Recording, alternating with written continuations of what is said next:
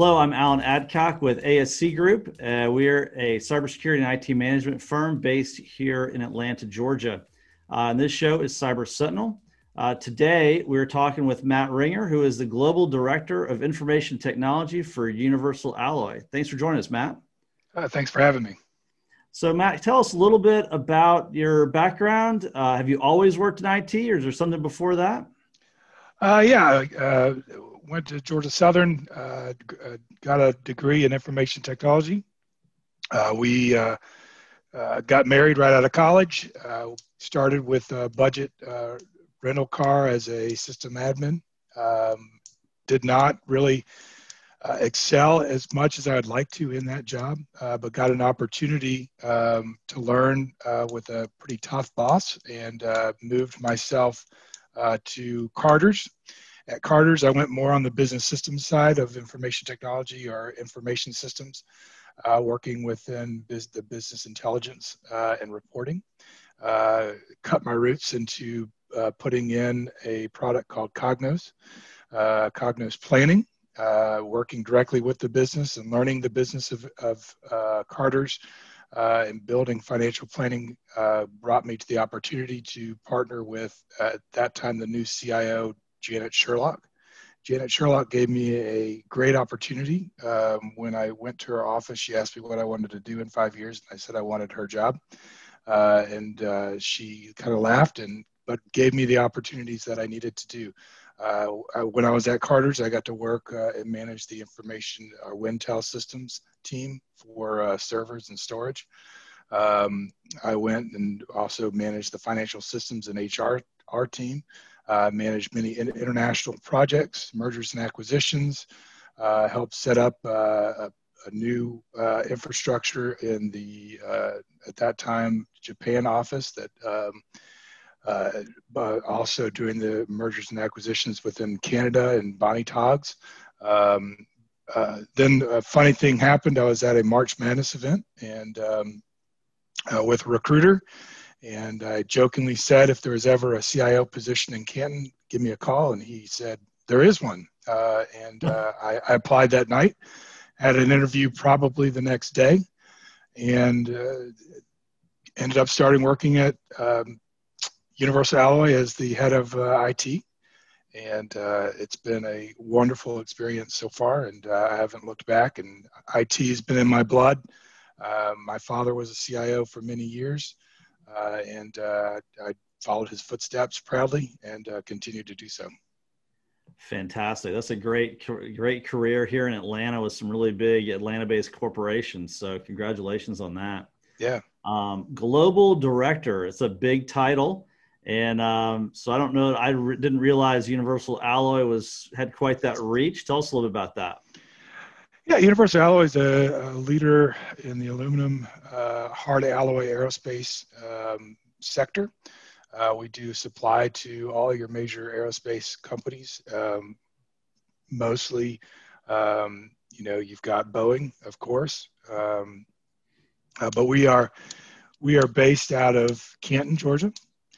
We have offices in Anaheim. We have offices which are newly acquired in Clearwater, Kansas.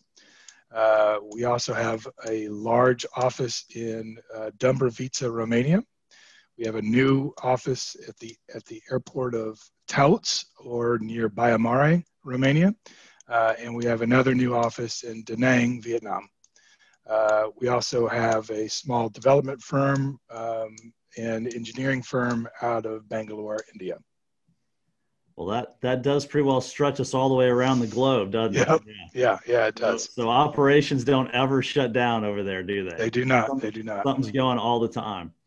So, we're on the tail end now, we hope, of this COVID crisis that we've been through here in the globally. What kind of changes has that forced on Universal Alloy, and particularly on the IT side? Well, on the IT side, it's been tough. I mean, we were a company that was growing tenfold, doubling down. It seemed after year was the plan. Being in the aerospace, probably everyone watching this, you're either just started flying or you're not flying yet. People aren't buying airplanes. people aren't buying airplanes, so we're having to reduce staff and adapt and move into what's more of a strategic role of doing things that solely matter to the company, that either is a risk that needs to be mitigated or a quality issue that needs to be addressed. So it's very different. My verbiage went from yes to no very quickly, and that's tough. That's tough on my team. That's tough on our customers that we're supporting, which is the business. And so it's an ongoing adventure. For us, we are a central company, so we've been open. We think we were closed for about 2 weeks just to get everything cleaned up and ready. And then we've been open since. And so that's been tough too. It's been tough on the team. It's been tough on other people because you have to adapt. You're going into the office knowing that somehow you're putting yourself at risk, but you have to do it because it's your job. And we are an essential company that provides for the government, so we've been open this whole time. So it's been interesting. So our key things are really in IT have been around, patching, policy updates, making sure documentation is up to date, putting in new applications for internal development, putting in, business improvement, doing things related to security, only essential spending.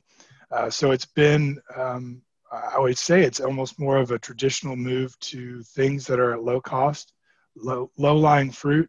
And some of it are things that we're doing on the weekends that we've been putting off, like patching, like upgrading, things that have been where we couldn't do it because we were 24/7, 3 shifts, never closed operation. Now we were finding ourselves with a little bit more of maintenance windows to let us do some things that we couldn't do before.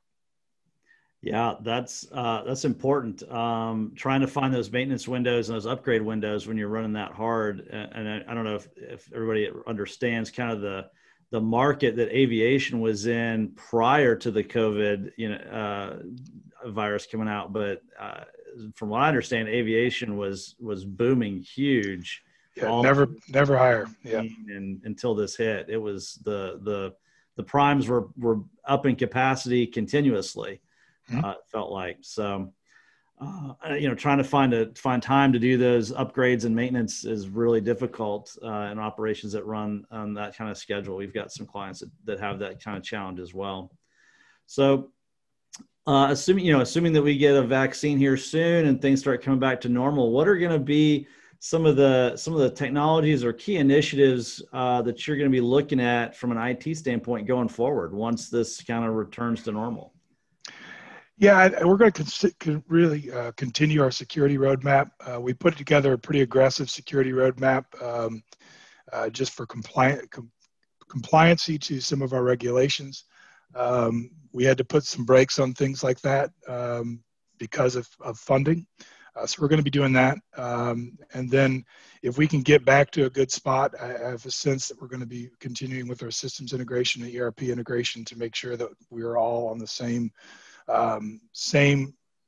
system across all companies within Universal Alloy globally. All those things got put on hold when this started. So that's where I think we're going to go.